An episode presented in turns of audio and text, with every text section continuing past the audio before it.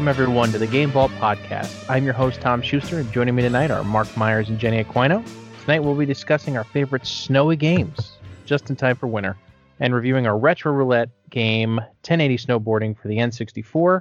But before we get to that, what have you guys been playing? I know it's been a busy couple of weeks. Yeah. Mark, go go for it if you want to. Do you want me to go first or last? Oh, Out of- you probably have the most. So you go last. So, Okay. Jen, you can go first. Mark has his game scroll just unrolled across the room.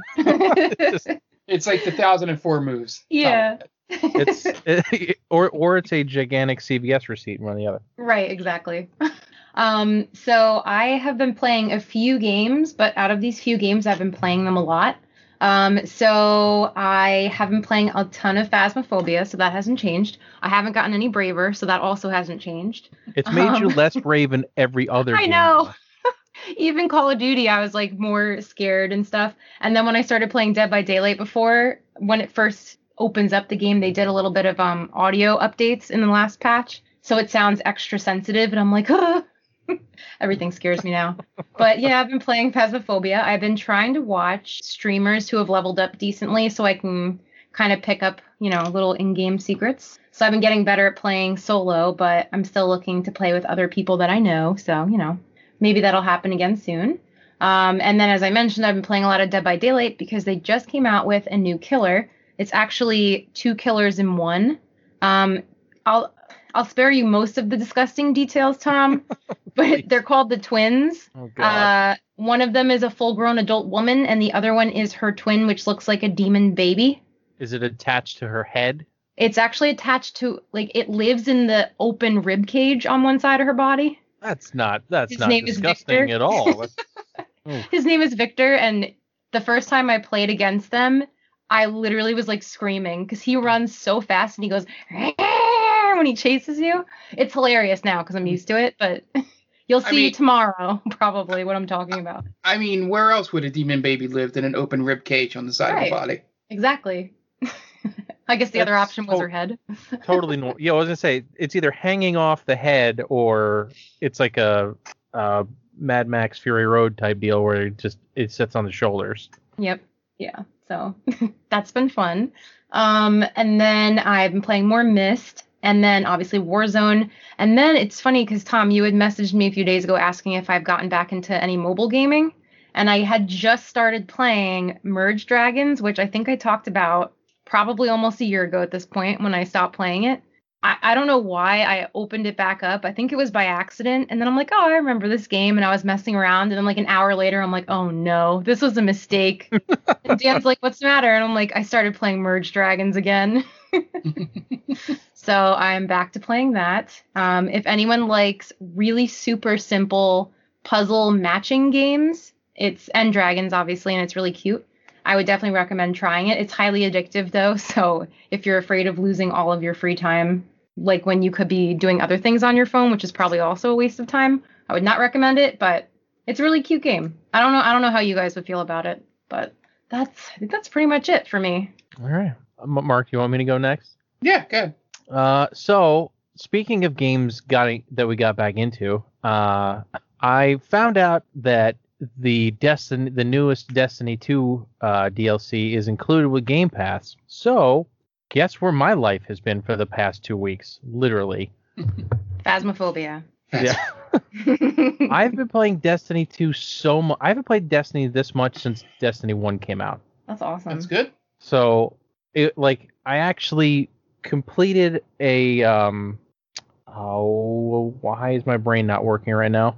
Uh, an exotic quest. So exotic quests are generally long and drawn out and you have to do a ton of shit. And I found myself actually completing one. So that should tell you how much I've been playing. I played multiplayer for the first time and I couldn't tell you how long. Uh, that was not that was not fun because I was not good. and it's based on your um your actual gear. Like if your gear is no good, then you're gonna suck. So my gear was not great. So I I was getting rocked a little bit in Destiny 2. um, and I've had a lot of fun with it. I completed the story, like the story mode for this DLC today, and it was actually pretty good. It was pretty interesting. Uh, that's funny to say about you know a game that literally had no story when it started. Uh, but you get to go back to the moon, and it's very uh, nostalgic. And there's a loot cave that you can go into. It's the loot cave. It's the original loot cave. You just Uh, even better.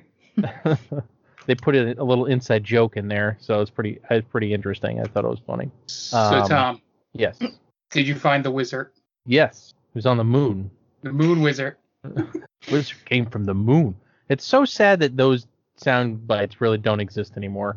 Uh, for those of you who don't know what we're talking about, uh, Peter Dinklage was originally the the uh, voice actor for your ghost, your Yep. companion, and he played it so like I don't want to be Didn't here. Yeah. I just don't give a shit about this. This is so stupid that they eventually replaced him with Nolan North doing the same voice, just with way more inflection and uh, enthusiasm. It was just you.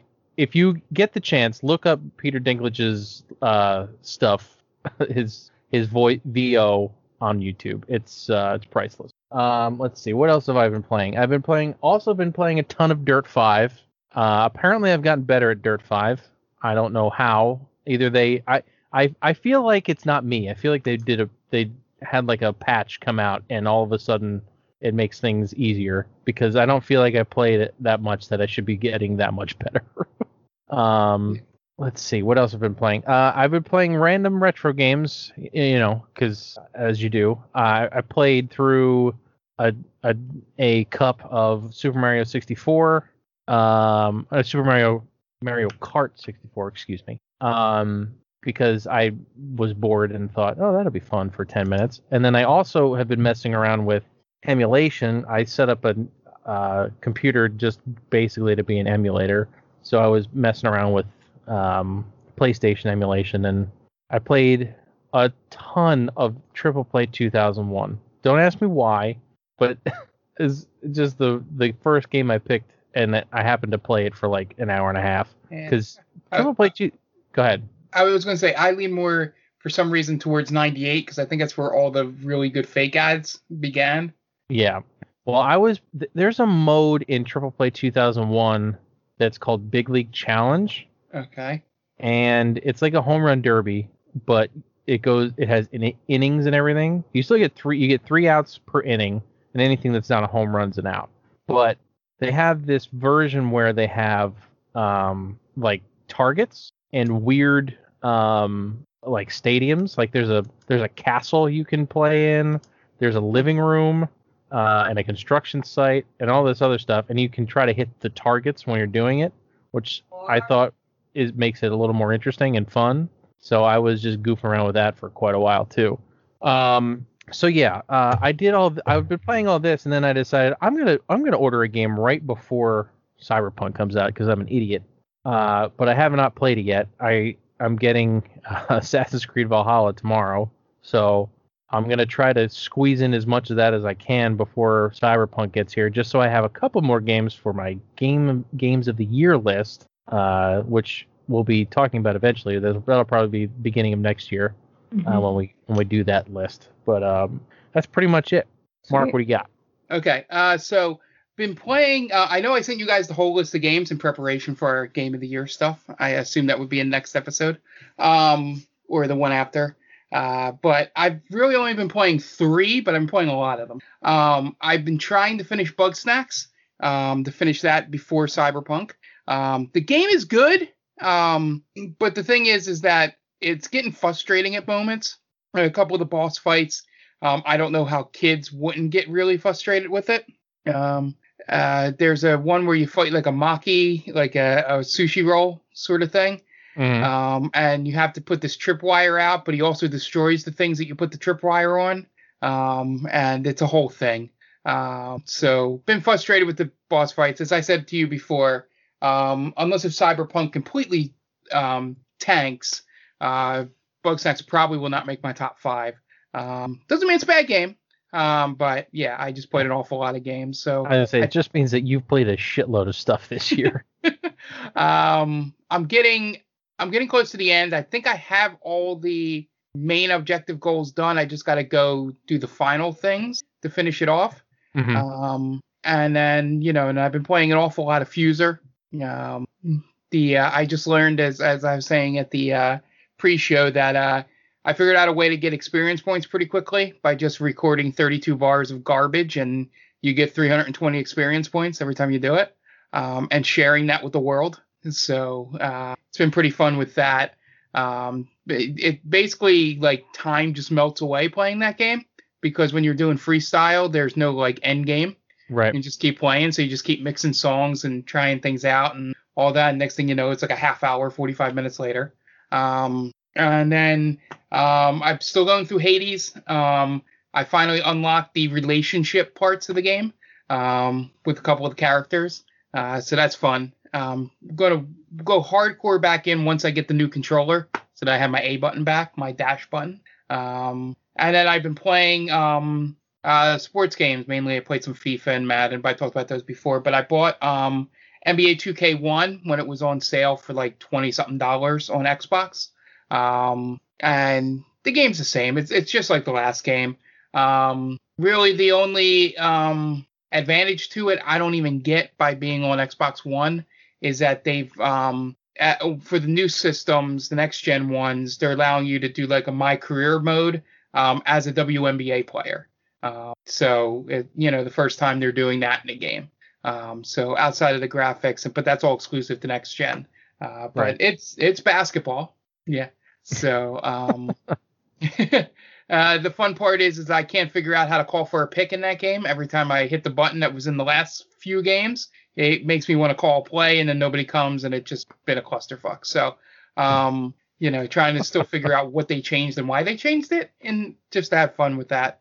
Um, but yeah, got Cyberpunk coming up next week. Um, I think I got like two or three games um, that were not on that list I gave you that I have to play. Um, uh, it's uh, Gears Tactics I want to try, and um, Tell Me Why, which is the uh, Life is Strange Don't Nod people. Um, their new game for this year. Um, so that might be like a Christmas vacation, you know, sort of home and just blow through most of that um, with nothing else to do. But um, yeah, just looking forward to. It's probably going to be a lot of Fuser and Cyberpunk in the next episode. I am assuming. Yeah. I'm thinking I'm thinking that's gonna be the case. Yep. I think I think we're gonna hold game of the year until the one after Christmas, just because I want to try to get as much gaming in the, that last this last month as possible. Same. So we'll see what we'll see what happens. We're gonna try. Um, all right. So uh, you know, shit still sucks. trying to get trying to get a game console still sucks. But Jenny's got some some other news for us. Yep. I like that segue. Um, so first, firstly, we'll talk about the newest Switch update. And I'm sorry if you can't get a Switch, so maybe turn it off if this is going to trigger you. But um, if you haven't played your Switch in a few weeks, you may not know that Nintendo came out with a more uh, new firmware update for the console. It's 11.0.0. Um, one of the best features of the update allows you to share your your game screenshots and videos directly to your smartphone, which I thought was pretty cool. So you just have to scan a QR code code from your Switch on your phone, and then you instantly get that screenshot. So it kind of makes it easier for people who like to share on social media a lot. Um, and then I believe you can now connect a USB to your PC if you wanted to share that way as well. Um, some other updates included an automatic cloud save data download that is able to be shared across multiple consoles, um, which is nice because, you know, usually households with several children have more than one Switch if they don't want fighting to happen. Um, so that's something that was new. Um, there's also a shortcut to the Nintendo Switch online services on the home screen. Um, the ability to prioritize downloads, which I really like. And then there's also a new trending section of the user page that shows you what your friends have been playing. Um, so, I mean, nothing crazy there, but I thought it was interesting to note that I- these new updates have come out because Nintendo doesn't usually do a ton of updates. So, I love that at least two of those things have been on other systems for multiple generations. right. And it's like this big thing that's happening on the Switch now. Oh, now you can see what your friends are playing. Oh boy! Thanks, If only- Nintendo. Yeah. Nin- Yeah. Nintendo is always behind the times when it comes much. to when it comes to online stuff. Yep. So I thought that was that was good. good to note that you know we're catching up to Xbox 360. Um, You know, two two generations. Next, they're gonna Yep. make making a party easy. Can't wait. That's still that's still a clusterfuck on a Nintendo system. yeah, we found that out, didn't we? Yes, we're trying. It was so hard for no Yeah. reason. Um, so our next story talks about Fortnite, but this might be a reason for some people to play. And if you already have it and don't like the game or the battle pass because you have to pay for it, you might want to pay for it now. Um, because if you buy the battle pass for Fortnite now, you can unlock a playable version of The Mandalorian. Um, so this is pretty cool. It happens to be a perfect fit too because apparently the new season is bounty hunter focused. So I see what they did there. Um, so you'd start out with the basic version of Mando, like from season one, essentially. Mhm. And then you have to go through and complete quests to unlock his new pieces of Beskar armor. Um, so you actually have to collect, I believe it's like nine pieces, I, I think, of armor to unlock. And then they're only available once you hit level 100 as well, which may not be that difficult for some people because, you know, how good people are at this game. But I thought it was pretty cool. Um, and then, of course, they include his most important accessory, none other than the child, aka Baby Yoda. Um, and I will leave it at that. No spoilers if people haven't been following along with season two. Um, but in order to get the child, you have to max out this season's battle pass. And I don't know how big the battle pass is. I know with Dead by Daylight, they have um they call it the Rift. It's the same idea. And it's like 65 levels or something like that. So it takes like a full month if you play it every day and we're good at it. So I don't know how long it's gonna take people, but thought that was kind of cool. I saw pictures of it. He looks pretty awesome. Um, and I would suggest if you do wind up unlocking Baby Yoda, I would like to see screenshots of it in game. So if you guys want to send it to us on our Twitter, it's just at GameVaultPod. I thought that would be cute. We didn't get any Doritos pictures. I'm Yeah, kind of I'm kind of what's up with upset. maybe maybe the code ran out. That must be what it was. Uh, did you hear about the codes that still went out for Halo Infinite? Um, Oh that all god. that all expire in February. No. Yeah, Can you pre like add it? I think so. But the funny part is, is that The game the game won't be out till March, right? At least. or at least, Ugh. but it was just funny. Like all the do and Dorito things Yeah. All had a all had a date like sometime in February. Well, yeah, all the, the monster was running a, a thing for double XP for Halo Infinite, but they had to change it to Halo 5 because Halo Infinite didn't come out. So it's Wah, pretty wah. it's pretty terrible. That's 2020 for you. Yep. Um, next story. Some some of us might be interested in. I'm sure you guys have actually seen this already because today it was all over the internet, like non-gaming sites as well. Um, so Sony has made, in my own opinion anyway, an incredible casting decision in selecting Oscar Isaac to star as Metal Gear Solid's star as Metal Gear Solid's Solid Snake. Um, so that was confirmed by Deadline today. Um, if you haven't heard, obviously this is a movie that's been in the works. It was first announced by Kojima, I think, in 2006, which is a really long time ago, and has been in development, supposedly in development ever since. Um, Well- so go ahead. I was gonna say just they once they got rid of Kojima, shit kind of hit the fan. So they Yeah. probably trying to figure out how to do it. Yep. Yeah, it's been it's been a while that it's been in development. Um, and we still don't have a start date, so you know who knows if we're actually when we're gonna see the movie. But I feel like making a big casting announcement like this does kind of suggest that it might actually be moving along in some way. Um, plus, I was reading that the Uncharted movie, which has been taking about ten years, also has filmed a couple scenes recently. Yeah. So if that's moving along, maybe that that's a good sign that this also is moving along. Oh yeah. All I have to say is uh, hashtag not my snake. Hashtag David Hayter or we riot. Damn. Okay. I mean, has David Hayter ever like done real acting, or is he just a voice I know. actor? real acting thing. Not, I'm, I'm not shade. trying to take anything. Damn. I'm not trying to take anything away from voice actors. Voice actors are probably the hardest working people in Hollywood. yeah, for but sure. I um, I just hear a whole lot of beeping on that backpedaling, Tom. listen, I'm gonna backpedal. It's my goddamn show. I'll back uh, if I want to, Mark. but yeah, I, I didn't mean any any harm there by saying real acting. I meant by yeah, we know. picture yeah. motion picture acting. I guess I should say. Right. That's funny. The, the well, the closest he came is that he wrote X Men and X Men Two. So Well, I I guess mean, yeah. there's that. At least those were the better X Men's. I mean, X Men X Men One at least was the best one. So Yeah, but uh, of of the choices you have, Oscar Isaac is a much better choice than Keith Sutherland. Yeah. So, Yeah, I would never. I would not want Kiefer Sutherland in there. Dear God, he he didn't even do well at the voice acting part. yeah, yeah, he uh, that you can tell they only had him for a few weeks, so he recorded as little voice lines as possible. Mm. It's funny. But but at least he got to say, "Do it, I, I don't know. I do think it." maybe I'm biased because Oscar Isaac is really hot to me, but they had a side by side of Snake and Oscar Isaac, and I, I could see it.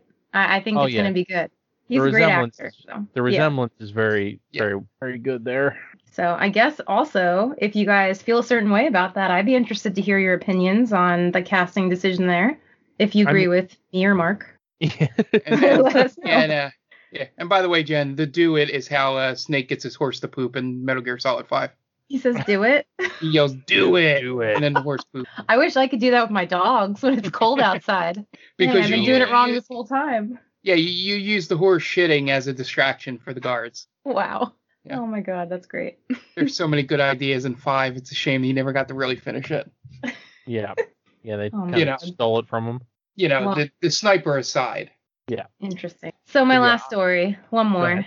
Um, this may be a little bit of positive news for us, hoping that 2021 will not become another 2020. Um, so ReedPop and Penny Arcade have announced that they plan to resume PAX East, West, and Unplugged in 2021 in person, I should say. Um, so obviously this is still pending the actual situation with COVID once it gets close enough. But um, they did actually announce that they are planning on running PAX East in Boston from the 3rd to the 6th of June. And then PAX West will be um, September 3rd through the 6th. Uh, is that in California? I forget. Uh, West is in Seattle. Seattle, okay. And then Unplugged is going to run from December 10th through the 12th next year. Um, That was So I- here in Philadelphia last Yeah. time. Yep. So I think that's a great sign. I will keep my fingers crossed hardcore for that. It is. Um, go it- ahead. it is telling that they moved PAX East up to June from March. Yeah, I think everyone is kind of just like scooching up as much as they can for now, hoping that it's going to be better by next summer. Well, yeah, they're Uh, all hope they're hoping the vaccine is widely widely used by March. Right. And then it's getting warmer out. So hopefully that'll really kick things into the right direction for us. Um, unfortunately, PAX South already confirmed that it's not going to be an in person convention for 2021. So if anyone usually attends that one, unfortunately, that has already been pushed to 2022. Um, but all the other PAX conventions, if anyone out there is a fan of going to PAX, um, they are TBD right now. So, you know, they're still deciding. I think it's a good sign for anyone that's into convention going because, you know, that's a big part of my life usually. So it was very weird this year not going to any conventions. I didn't like that at all. Yeah, I'm Yeah, I not. mean- I'm, I'm not surprised that South normally in January got put. Right. Yeah. It Yeah, I just mean- wouldn't have made sense for them to, you know, they couldn't push it any further. So just, you know, wait until next year. But yeah, I mean, there's there's usually at least two around here that I that I like to go to, and it, I was really sad when both of them were canceled. Mhm. Obviously, yeah. So- and we had gone to, um, what was it, Too Many Games last year. That was our Yeah. first, like, Game Vault Pod convention and our last, probably. well, it'll it'll come back. Too many. Not games. like last forever, but. yeah, but it was our o- first and only. Well, you guys Yeah. went to comic New York Comic Con, right? Yep, Yeah. we went to New York Comic Con, and then Dan and I went to Wizard World Philly, which was fun too. So we went to a lot. We'll we'll go back. They'll they'll come back. Yeah, well, I saw this news story and I was like, yes, this is good news because you know, like, obviously it's important for it to be safe enough, but even when it's safe enough, we were always concerned about like, will anything, you know, ever be the same again? Maybe not. Maybe people will still be too afraid to do something like that. So it's nice that we're hearing some kind of hope for normalcy in that in that aspect. Yeah. Obviously, people just have to continue being smart, Yeah, and we'll get there. I would never be afraid of people not coming back just because there are enough stupid people that even if it was That's the problem. Yeah. borderline, they would still go. You For know, sure. so yeah, it's just a matter of making it safe so that everybody who wants to go can go, yes. um, yep. not just the ones that could care less Right. or And- couldn't care less about. Right. Everyone and, and convention plague is already very much a thing. Yeah. Way before COVID ever was a thing. So Yeah, I mean, I uh, at least for another year or two, I think I'm going to be wearing a mask, especially in public like that. or Just you can because- cosplay. as like Mortal Kombat, and then you know it's Yeah, your there you go. Hey, just be Mileena, Tom. yeah, Yeah, that's right. uh, you could be- only I'll- be Mileena. That's it. That's the only one. Oh man, that's all I had. All right. Well, since we are talking about it getting warmer, we're we're we're unfortunately in the coldest part of the year right now.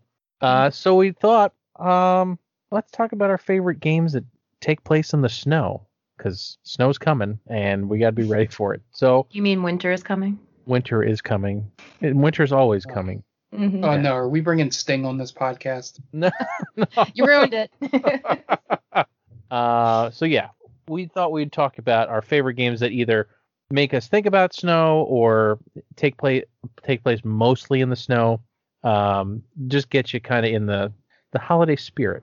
Uh, since Jen came up with this topic, we're gonna let her start. Yay. Okay. So I have three. I guess we usually, when we have stuff like this, we kind of go in a circle. Is that Yeah. how we want to do it? Okay. Yeah. Um. So I looked at this as um. I kind of thought, you know, how you guys know how I like water levels for a certain reason. Yeah. I kind of feel Yeah, the you're- same way about snow levels. Um. For me, it's super relaxing and really, really pretty. Um. So of course, it's not going to be surprising to you guys what games I've selected. Um, so these are these are my favorite games to play um, because of what I just mentioned. They're really pretty, really relaxing, really zen. Um, so my first one was Horizon Zero Dawn: The Frozen Wilds. Maybe that one's not super zen because you're constantly being attacked by robotic monsters, but it's super super beautiful. Um, and if you haven't played Horizon Zero Dawn or the this is actually an expansion off of the original story, um, I would highly recommend this game if you have finished Horizon and you miss it a lot and you can't wait for the new one, this is a great game to play in the meantime, and it actually has extra story content as well. Um, and you know, it's it's great to play it now that we're creeping closer to, as Tom said, the coldest part of the year. Um, it just has super pretty snowy scenery, um, icy roads. Everything just gives you that super winter feel. Um, it is super super cold in the frozen wilds. Um, so maybe play this one under some blankets to make yourself feel a little bit better about it. But the the costumes in this in this area are really great. I actually cosplayed as um this is probably going to mean nothing to anybody, but I played as uh, an ice Banuk or Banuk hunter, I think it was. Um, Aloy in that costume. So there's a lot of layers to everything, and the details are just awesome.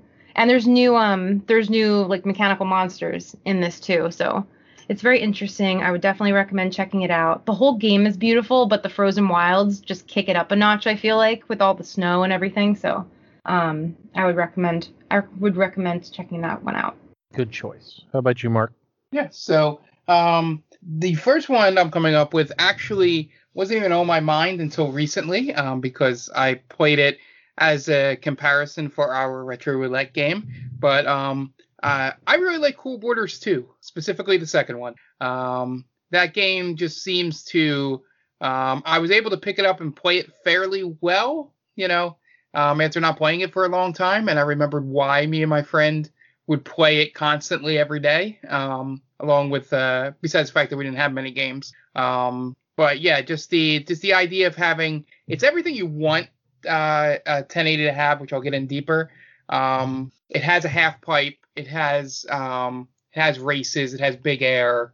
You know, it has all that stuff you want that game to have. So having a comparison was good for me. Mhm. Um, but also it took me a while because I'm trying to remember that I believe that game was non-analog. Um, Cool Yeah, I Borders think- 2. I think Cool Borders 2 came out before the DualShock came out. Yeah. So um so trying to do everything on an Xbox 360 D-pad um wasn't wasn't the most fun at first.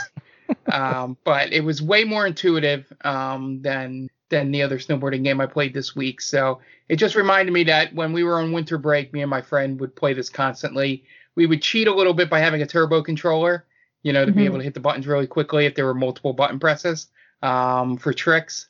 Uh, but yeah, yeah, I, I, I absolutely uh, love that game. Probably won't play it as much now because um, I don't I don't necessarily need to play games that have snow in it during the winter, i i unless if it's hockey. I'll play a lot of hockey. Um, but yeah, check it out if you're if you're into any old school PS1 games. Two is better than the other the other ones, the original and three. Um, just the way it's set up. Um, so yeah, that was mine. Yep, that's a good choice. Also, I think that's on the PlayStation Classic as well. If anybody has that, I think Cool Boarders might be on there. is it? I thought for some reason I thought it was two.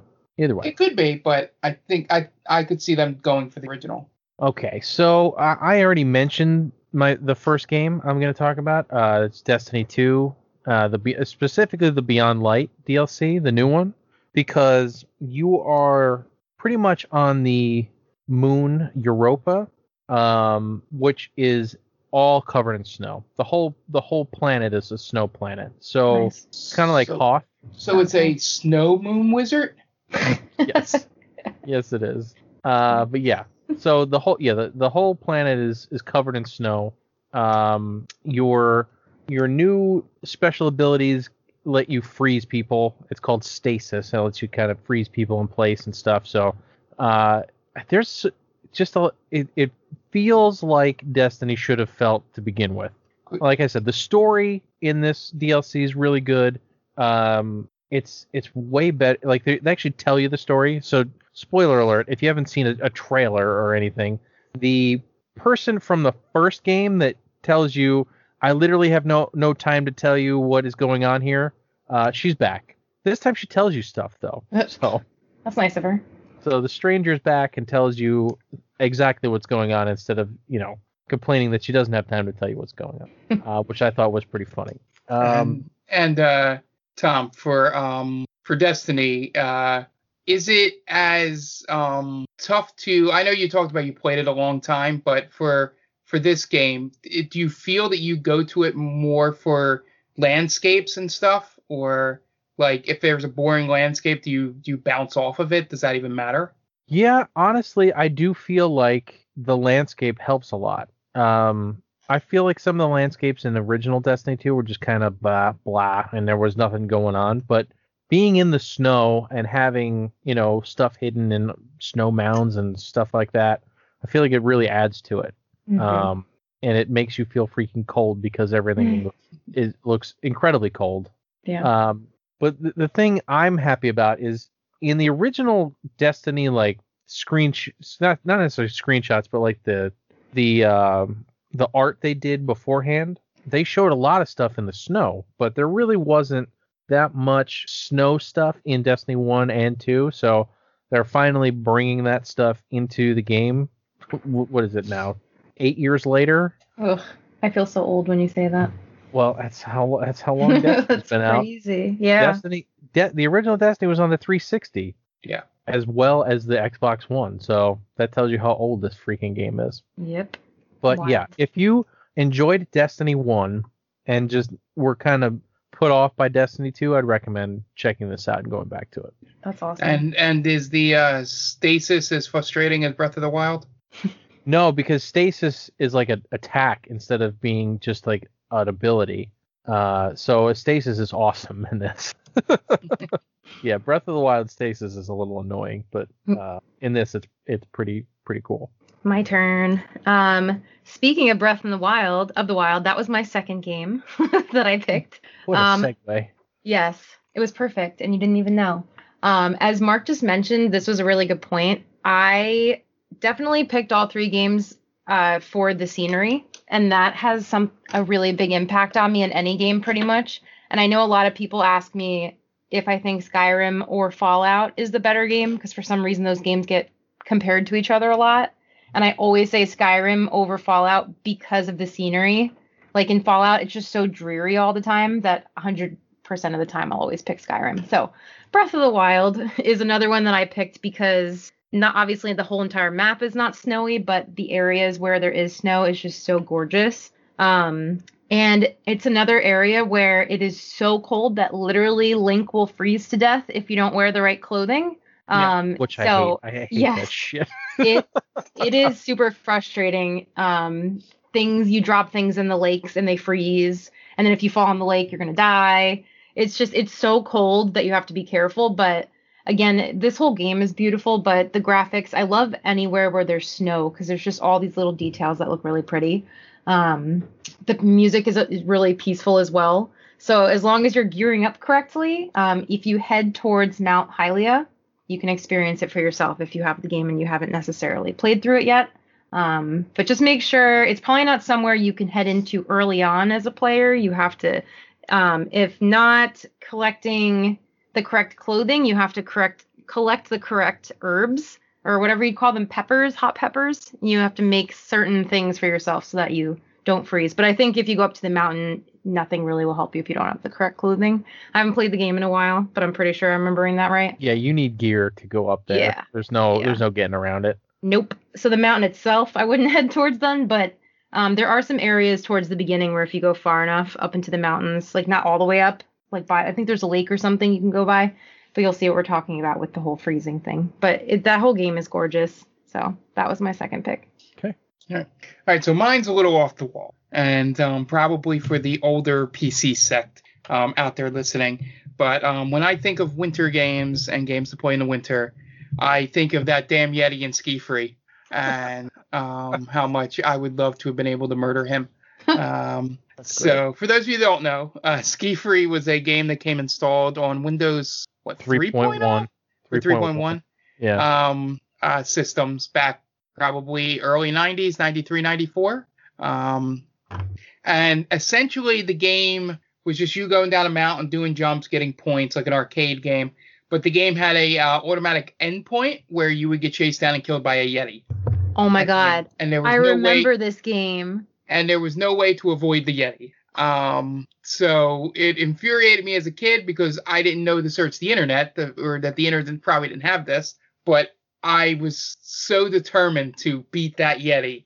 Um, and it wasn't until I got older and figured out that that was just how the game was designed, Yep. um, to just make you keep playing it over and over again. Um, but yeah, Ski Free is one one of the few games that uh, just is is very much of a time. Like you say that game, and everybody around our age, or probably more my age, and um, maybe right at the edge of, of your guys before Windows 95 came out, um, that really had not many games to play on PC if it wasn't shareware. You know, it was Ski Free, it was Spider Solitaire, and it was probably like Minesweeper or something like that. Yep. Maybe Mahjong, but nobody knew how to play Mahjong. I didn't even know how to play Spider Solitaire. I just kind of clicked stuff until it worked. Oh my gosh. Yeah. M- Mark, you just brought me hardcore back. Like, I forgot this game existed. My aunt used to have this game on her computer with Minecraft, or Minecraft, with, uh, what Minesweeper. did you say? Minesweeper, thank you. Wow. Yeah. Um, and both of those games used to drive me crazy when I was a kid. I can't believe I forgot this game existed. I'm so Yeah. glad you mentioned it. I'm Yeah, gonna Ski play it now. awesome. Um, Ski But, Free you yeah. can play on archive.org, I think, in your Yeah. browser. yeah, yeah, you can still play it if you want to, um, legally, Mhm. not any of the other way we play certain games here. Um, where where we gray area it. Um, but yeah, it's just it's just a it's just an it's just an error where I would the only games I was really playing on PC at the time before I tried to play sports games on there without knowing what speed and RAM and megahertz and megabits and all that stuff was when I was nine. Um, you know, were those three games and then like Doom and Wolfenstein. Yep. Uh, you know, because it, my dad got them free shareware, like floppy to play. Uh, so you know, it, that was the game. If I had to say a game I played the most on PC from age seven to nine or ten, it would probably be Ski Free. that was a great pick. Yep. I, I enjoy that thoroughly. Uh yeah, so I have like five, so I'm gonna do three and then I got like two uh two that are kind of weird. So I'll talk about those. Yeah, I only have one more, so feel Yeah, free. me too. All right. So my second game, I've talked about it on here before. I think I played it on stream, but it's Sled Storm for the PlayStation One. Uh, another racing game, of course. If you if you don't know by now, uh, apparently I only play racing games. I play racing games and I play Final Fantasy, and that's about it apparently. Because every time I spin that stupid wheel, it's a racing game. Even this week, it's a racing game. But I love this game. It is a um, it is a snowmobile racing game uh, with the best uh, like trance house soundtrack I've ever heard in my whole life. And of course, it was like in year 2000, so Dragula is on there. So um, they had to throw that on there because I'm pretty sure that that song was in like every game that year by Rob Zombie. Um, but yeah, It's an awesome game. It was it was pre like X Games where they were doing uh, snowmobile stuff. So it was kind of like a motocross game that they kind of just said, "Oh yeah, we'll just make a snowmobile game instead and throw it on the snow." But my brother and I must have played that game so like I can't even describe. We must have done like the career mode 10, 15 times because it was one of the only games we had and we loved the music and the gameplay was really good too. I think it's definitely one of those hidden gems on the PlayStation 1 that if you like racing games uh, and you like something different that's not, you know, a car or or or a plane or whatever, it's it's definitely something to check out. Um, and it's cheap. It's like super cheap to find a, a whole copy out there. It's like five bucks if you if you want to pay for it. If you don't, but that's fine too. All right, Jen, give us give us our last your last one. Okay, so my last one, uh, I already mentioned it before, is Skyrim. Um, and obviously, I'd be really letting it down if I didn't mention it. Um, this game has some really, really pretty winter wintry locations. Um, obviously located in northern regions of Skyrim. There's a ton of them if anyone's interested and haven't been there yet. Um, these would include the Pale, uh, Winterhold, Whiterun. Um, you could obviously just explore the frozen mountain tundras too. Um, you know, there's frost dragons, of course, which is the icing on the cake for me to go along with the scenery, um, and super ambient, beautiful, peaceful music to go along with it. Um, if you actually search on YouTube, I think if you type in ambient Skyrim uh, winter, something like that, I forget what I looked at before. Um, but there's actually just a, a, video montage of all of the really peaceful Skyrim music and like all the really pretty scenery. So I guess if anyone wants to chill out to that and see what I'm talking about, that would be a great thing to search for. Um, but Skyrim is just it's just so beautiful. um, I have in the past when I was playing through Skyrim in the winter, I would literally pour myself some hot chocolate with marshmallows and just run around all of the wintry regions for a while. It's super relaxing and it really used to get me in the winter mood. So this was my my top pick. Um, so I would definitely recommend playing through Skyrim again if you already have, or giving it a try if you have not. I mean, it's only available on every console ever made. Yep, it's available everywhere. so do it. Yeah. So of uh, my final game, um, well, actually, I should say it's a group of games because I couldn't really narrow down which one I liked the best. But I am obsessed with Winter Olympic Games. I will play all of them and Summer Olympic Games for that matter. Um, uh, when they are good, um, you know, they they are really good and can be fun for hours. Um, I probably should check out the Mario vs Sonic ones. Um, because they're they're probably scratch that itch since they don't really do much dedicated Olympic games anymore. But I I love that era from like '94 to 2000, mm-hmm. like when you had Lillehammer and Tokyo, you know, and those games where they tried to incorporate like um many of the different sports like um like figure skating and things like that that are pretty hard to um put into a game but um it was how I basically learned as a uh, you know, adolescent learned those Winter Olympic sports was by playing, you know, between, you know, um, at downhill and alpine and, you know, um, all the and in and in the summer just to jump that all the different kind of track and field events. Um, you just play these games constantly because you can rent them from Blockbuster for three days um, and get most of your fix out of it. Um, but yeah, I will always anytime there's a Winter Olympic on and a game comes out for it, I will at least uh, try out that game. Um, it's a little bit harder nowadays because you actually have to purchase the games. There's no rental stores unless if I want to sign up for that scam that is GameFly. Um, I can't believe for real quick. I can't believe GameFly still exists. Yeah. Uh, continue. I didn't yeah, know that. They, they sell game now too. Um, yeah, it just uh, I love I love the Olympic Games have been a big thing in my family um, since uh, the uh, I think it's a gold medal Barcelona or something from '92 mm-hmm. winning NES. Um, because it uh, we really enjoyed that it had a um a, a marathon mode in that um you know where you could you know set the pace for your marathon runner and did it in the background while you did all the other sports so every cool. You know every year there was a summer or winter olympic we played it but i always gravitated towards the winter because bobsledding's fun luging's fun the ski events are always fun. Yeah, I, Um, the- I I think one of those games is where I learned what the biathlon was. Yeah, I was just gonna say, and when it's done well, the biathlon's really fun. Yeah. Um, I think there's one on N64 that's pretty good. Um, it's probably the Tokyo uh, Nagano, I should say, not Tokyo. Um, but yeah, yeah, the Winter Olympic Games. If you if you have any uh, nostalgia for those um, sports or anything, um, and you don't want to play it as Nintendo characters, um, go back and check out some of those older games. Um, even some of the 2D stuff holds up a lot better than some of the early 3D. Um, to be completely honest with that. Um, so yeah, that was that was my choice. Um, I couldn't narrow it down to which one. I think Lillehammer might have been the one I played the most, which would have been you know Genesis or SNES in '94. Mhm. Um, but yeah, yeah, Winter Cool. Olympics. Can't wait. We have two. We have one more year, 2022. Yep. I'm I'm excited. I'm I'm a big Winter Olympics fan, so I'm always excited when they come, they come around.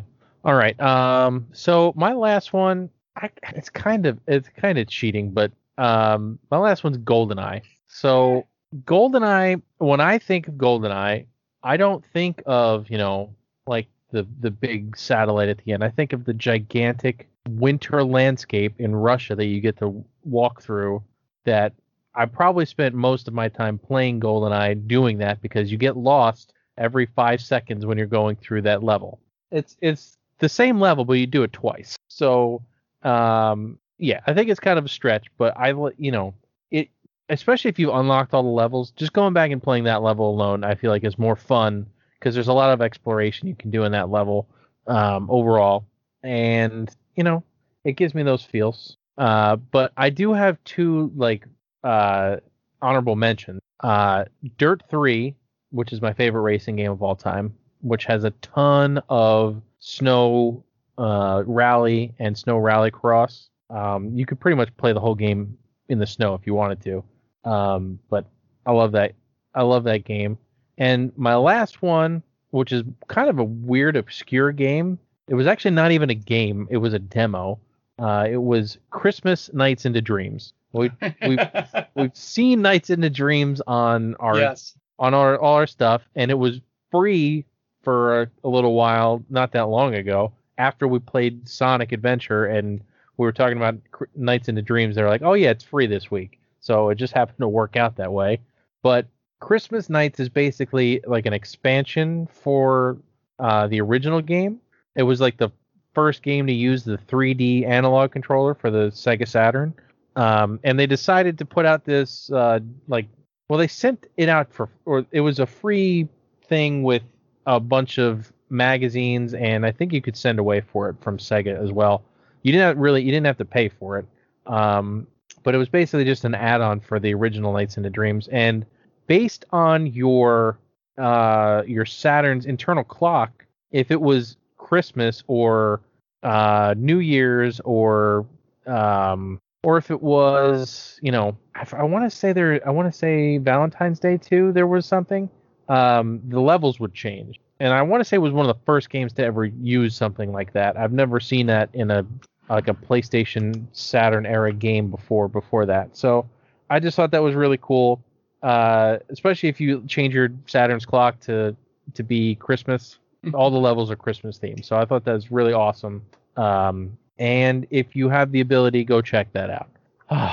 we did it. We got through all our Christmas games, all our Hey. snowy games. Oh yeah. That was fun. All right. Speaking of snowy games, we played a snowy game this week. Um, Jen did not get a chance to play this this week. Everything's been crazy. So Mark and I are just going to talk about 1080 snowboarding for the Nintendo 64. Um, So, and yeah, boys only. boys only. Okay. Bye, guys.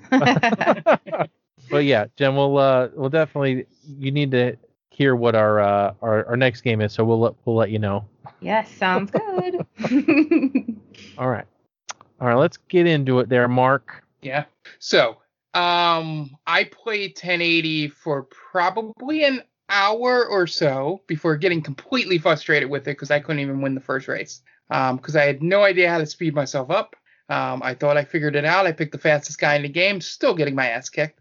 Um, yeah, it was just I don't know how much of it was not learning, not knowing the buttons too well or whatever, but um, yeah. So a lot of the stuff you were complaining about on the stream, um, I found as well the the needing to time landings and stuff just just took the fun out of it for me. Um, the game looks great um, in ter- for an N64 game. Um, in terms of uh, you know they they avoided having too much of a crowd, so it didn't look terrible. Um, you know, at either the beginning or the end. Mm. Um, the you know the little side advertisements didn't look too pixely um, there. um, you know, it it was in contrast to after putting this down, I was like, you know what?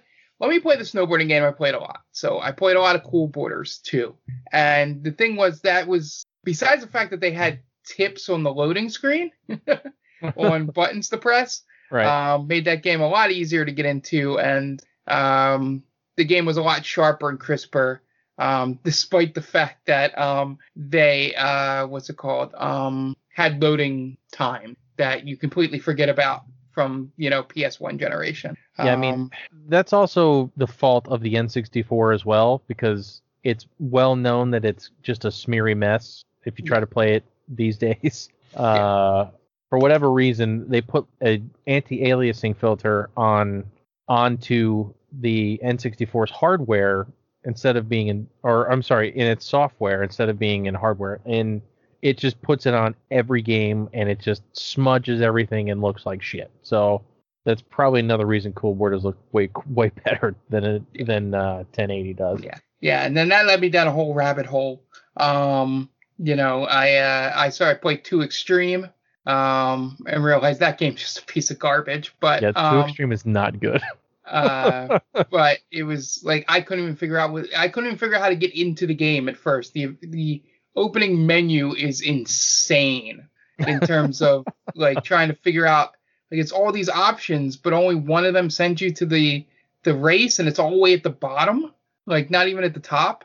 And uh, yeah, that was that was frustrating, but um, laughable at you know you know some of the stuff um because you'd get the power ups and you'd have little you know one liners like get some speed you know um but all in all um i think if you take the time if we had a little more time or i had a little more time between trying to finish Bugsnax and you know other things um to actually sit down with a manual and Yeah. figure out all the controls of 1080 and all the things they want you to do i probably would have had a little bit better of a time but I think that whole needing to figure out how to stick your landings on jumps would have still frustrated the hell out of me. Because, um, you know, um, I, I think it's a dedicated button, right? You have to down or something to. Uh, I think it's either Z or A. Yeah. One of those two will will do will will Yeah. cushion I- your landing. at least with cool boarders, it was like just line your board up right and you're good. Yeah. Um, after you do the trick. Um, but I'd recommend if people have some nostalgia for N64 games, it's not a bad one. Um, you know, it's probably lacking in, you know, good features, I would say, in terms of like we were trying to figure out things to do outside the race afterwards. And it was like, ah, what's this? And then you really couldn't do anything. Um, but yeah, yeah, I yeah, it made me. It, the best thing I can say about it is that it reminded me of a game I liked a lot more. Well, I, this was one of the first NC, N64 games I played when I was a kid. Uh, my cousin had it. It came out not too long after the N64 came out, um, and I remember liking it a lot, even though you know I I, I didn't never owned it as a kid, so I didn't. I don't. It's hard to have the. It's hard to have a bad memory when you didn't own it and you didn't get to play it all the time. But playing it now was definitely a little frustrating at first. Um, I literally had to look up what the buttons were to to make everything work because it's one of those games where it, it's it's in that era that you needed a manual. The game came with a manual, so you needed to read it before you started playing. Yeah. Uh, and if you own the game now without a manual, you're going to be kind of lost. It's just the way the the way those games worked. It's not. It wasn't a game where they told you how to do everything in a tutorial. They kind of just like yeah, just just go and do it. Um, it does have a, th- a few modes. Um, it's got the er, the first mode, which is head to head racing against the computer, which is okay. Um, it's definitely difficult if you're not using the right character. You're gonna you're gonna get your ass kicked every single time. yeah, Like, the had girl to- character is hard mode. yeah, because she's just super slow. Yeah. Um, She's easy to stay on her board, but super slow. Yeah. So you definitely need to to try it out, see which character you like best. I ended up going with the American dude the most time, most of the time, um, because he was the like the fastest and had the best handling. So I used him for most of it. Um, the other thing about this game is it's definitely a product of its time. It's very stereotypical of each uh, of each nationality, which I thought was pretty funny. But what I'm I'm pretty sure you'll run across that in most games of this era. Yeah. Um, I do like that they give you a get you let you get to pick between like six different characters though. I think that's pretty cool.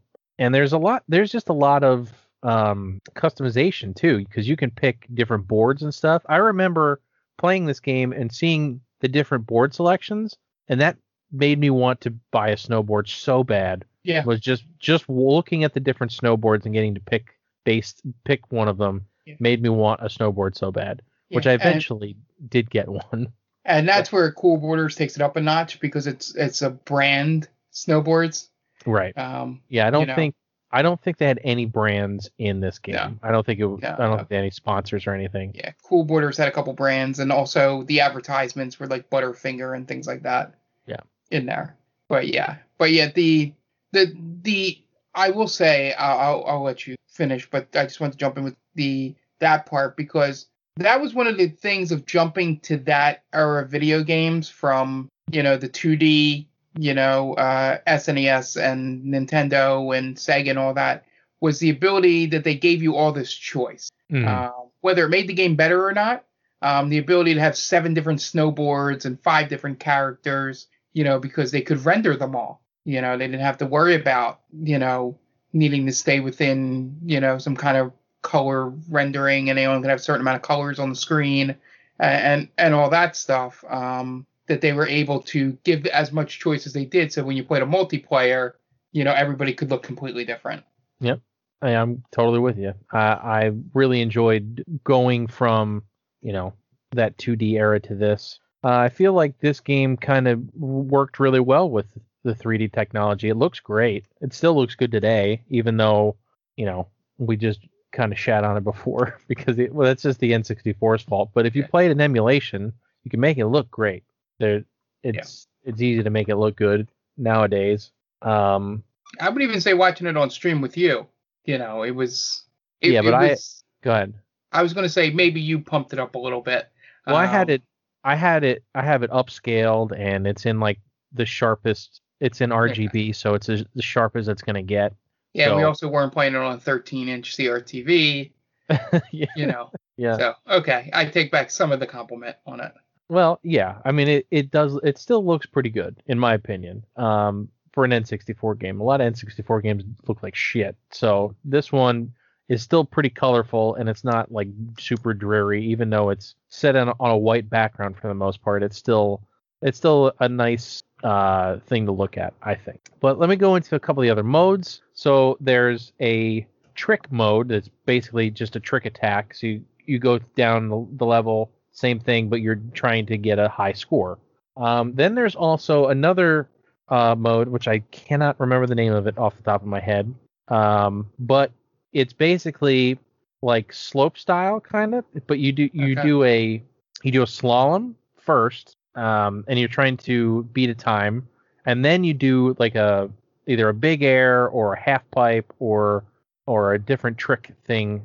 Also, it's kind of like gives it makes you do both in the same uh, situation. So it does have a lot of a lot of replay value. There's a lot of stuff you can do, uh, and the game does get tough.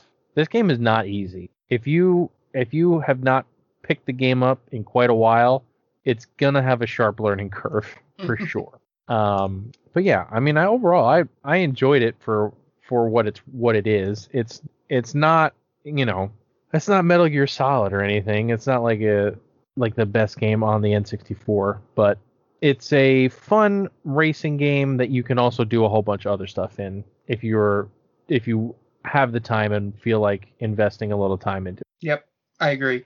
Uh, okay, I guess we'll give it our scores now. Mark, what do you, what do you think about this this game? Uh, yeah, I know. I know. I've done this mediocre score for a few games this year, but Uh, I'm gonna do I'm gonna do two and a half. Um, just because I I to be above a two and a half, you need to do some things extremely well, and uh, this thing doesn't really do anything extremely well. It's it's it's put together.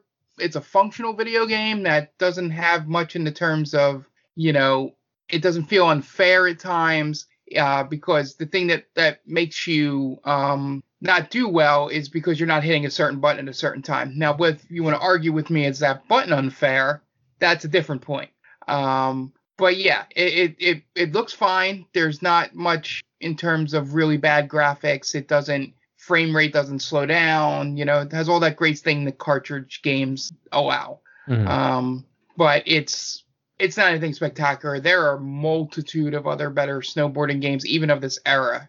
And I mentioned one of them, and I think we may have already played one or talked about one before in SSX. Um, that sort of you know takes this formula and just just makes it better. But um, for a game on the N64, um, if this was your only console and you didn't have access to you know the other ones out there, um, it's perfectly perfectly fine. It's not Superman 64 or Quest 64 or anything like that.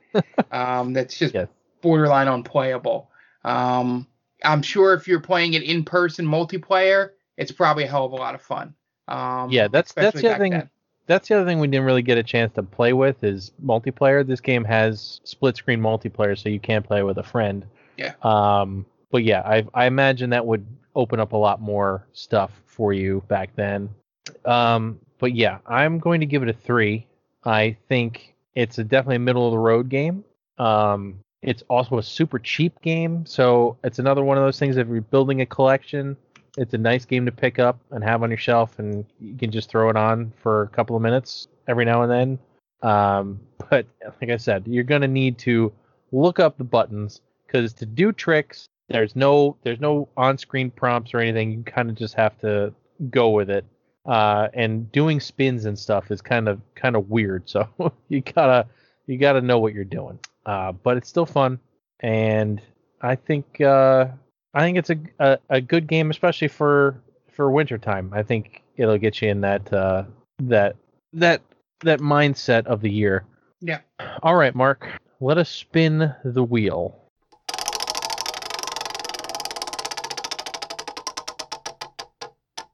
Okay. It's been a while since we got an RPG. We're Mhm. playing one. It's one that I've never played before, so this should be interesting. Um, we're playing Suikoden for the PlayStation 1. So this game is super involved. So and it's super Japanese. So Jen's either gonna love it or hate it. Um, Yeah.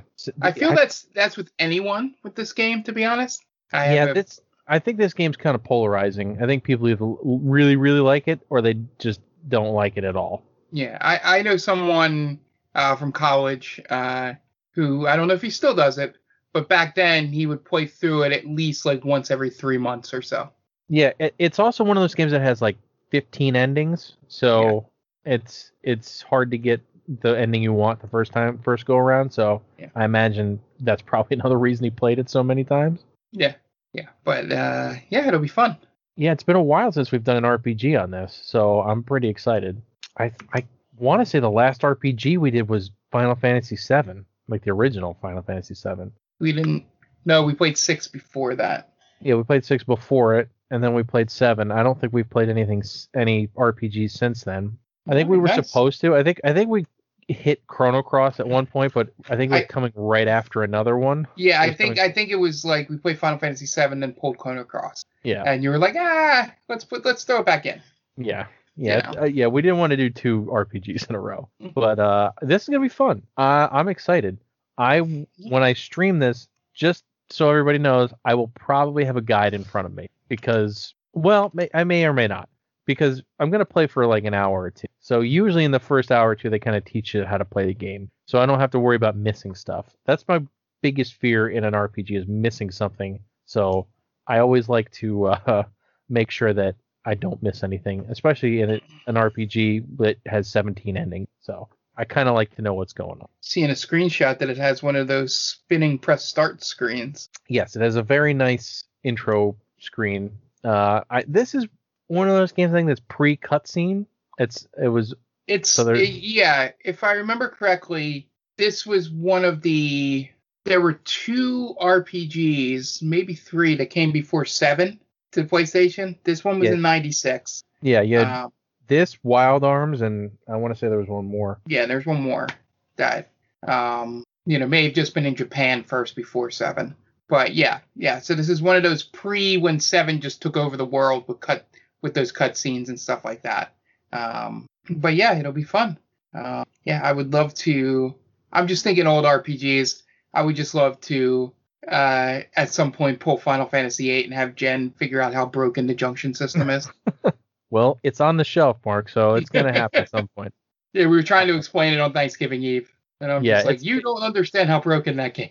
It, It's- it's hard to understand unless you've actually done it and broken it hundred percent because Oh, man, yeah. that game is definitely broken. yeah, yeah, yeah. You have that patience to do it, but yeah, it was fun. Okay, so I'm looking forward to this. I'll see how much further I get than you. Um, Yeah. especially with Cyberpunk coming. Oh man, it's gonna be it's gonna be a busy couple of Yeah. weeks here for us on the Game Vault. All right. Speaking of, of busy, we've been busy trying to raise some money for charity, and Mark's gonna let you know about it. Yeah, so we uh we're we're raising money for the Children's Hospital of Philadelphia through Extra Life. Um, we're at I believe it's 770 right now. Um, so we got a couple of donations um recently, uh, hundred dollars each from um you know uh Nina and the Golden family. Um, so thank you to them. Um, pretty sure they're not going to hear this, but um, just uh uh, sending out a thank you into the you know the positive vibes into the into the ether and you know um, letting them know we appreciate it. It means that I will need to take a video of my setup, which means I'll actually have to clean my room um, before take before sending it over uh, to Tom to put on YouTube.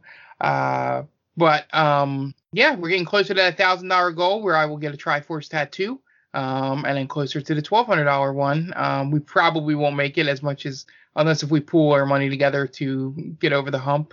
And by us, I mean everybody but Tom. Yeah, you guys really Um, don't need to do that.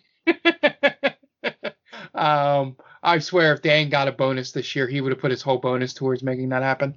Um, so, so, um, yeah, so we'll be doing another stream. Um, to, to, to donate, you can go to tinyurl.com slash extra life, the number five. Um, donate as much or as little as you want. Um, the two people that donated big, it was sort of like a family effort, so it wasn't just one individual donating a hundred dollars. So don't feel like you got to measure up to that. Um, but any, any, if you can, great. But any, um, any level donation would help. You have until uh, December 31st, 2020, um, to send it in. So we will be doing at least one more stream, um, you know, of us playing Jackbox or something uh, together as a group um, to sort of to do a final push. Um, if it's anything like Thanksgiving Eve, it's just really an excuse for us to hang out. But if you guys are not doing anything, um, feel free to um, join us and, and have some fun. So um, yeah, yeah, it's uh, tinyurl.com slash extra life, the number five. And um, uh, should I go right into the podcast, Tom? Yep, go for it. Yep. So um, we have Stranger Damies, our D and D podcast. Um, airs every Wednesday. You can search for it uh, with Stranger Damies. We are on Instagram and Twitter at Stranger Damies. Um, the episode coming up this Wednesday is the um, final one from Extra Life. Um, so if you watched Extra Life, you already know how it ends.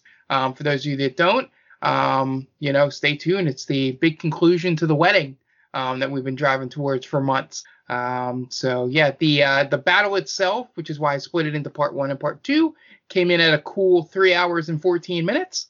Um, which, to be honest, um, even though we are we have announced that we are going to be doing a campaign two in January. Um, so you take with it what you will about the next episode. Um, but this was really just the primer for the players to show what an epic level battles would be like. And I think that's why everybody's like, yeah, sure, we'll do another campaign. We'll start that at level three again. Um, because having to actually fight gods would be like three to four hour battles. Um, because they are just a big old sack of hit points. Um, so be on the lookout for that. We have our movie podcast. They call this a movie. Um, you can search for it. They call us a movie wherever you get your podcast. Instagram and Twitter at the main Damie. Um, if you go to the Twitter feed, the main Damie, I don't know if the poll will be expired by now, but um, hopefully it's still up. We're doing a poll for our um, final movie of the Christmas season. Um, you have your choice between um, Ernest uh, Saves Christmas, uh, Saving Christmas with Kirk Cameron, um, Black Christmas, the remake from 2019, um, which um, which means it can either be terrible or surprisingly good. Um, and then um, I believe it's the um, Emilia Clarke Christmas movie um, that she did with the guy from the director of Bridesmaids. I forget the name of it off the top of my head now, but that has no chance at wing, so don't worry about that. Um, but uh, either way, um, be sure to um, check all that out. And then Tom, um, yeah, what's the podcast? So, so uh, we we will be streaming.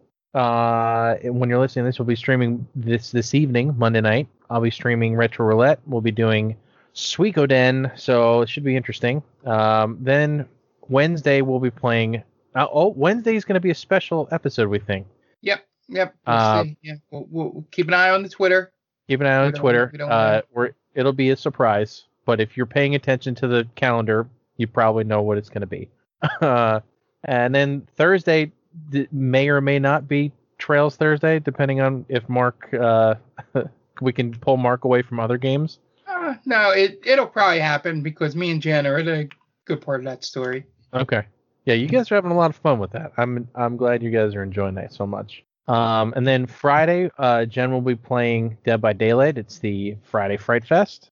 Sunday will be a grab bag. Dep- depends on whatever they want to play. It it's been I feel like it's been something else every week. Dan's really into Dead by Daylight now. So Yeah, I think it actually turns out to be what's easiest for Dan at that time. yeah. Um, and we're fine to play whatever. So yeah, it's kind of a grab bag. It it depends on what everybody feels like playing, but for it, for the most part lately, it's been uh, Dead by Daylight. Uh, then Monday we'll be off, and then back to uh, Warzone Wednesday after that. So keep an eye out on Twitter. Uh, that's where you'll see our most up to date stuff. Um, all of our all of our uh, social media is at Game Vault Pod. We are thank God we're branded on everything. We are Instagram, Twitter, Facebook. It's all at Game Vault Pod. Um, so keep an eye on all that stuff. Uh, we we do have the ability to have a sub on Twitch now. So if you're watching and you feel like throwing that at us for your your Prime Gaming and you're not using it anybody else, feel free to throw it our way. It would be very helpful and we'd be very grateful. Uh, and and we are also an affiliate of Stone Age Gamer. Uh, Stone Age Gamer uh, gave us a link, so we put that in our description of our podcast and our on YouTube and everything else. Uh, if you use that link to go shop at their site and you buy something, it gives us a little kickback there as well. So uh, make it makes uh, doing these podcasts and streams a little easier for us, and in turn, you guys get more content. So any, like I said, any little bit helps. So we got a lot going on this these next coming weeks. Please stick around with us. While you're out there, stay safe. Don't kill anybody when you're going Christmas shopping. Be kind to each other. And for Mark and Jenny, I'm Tom, and we'll catch you guys in the next one.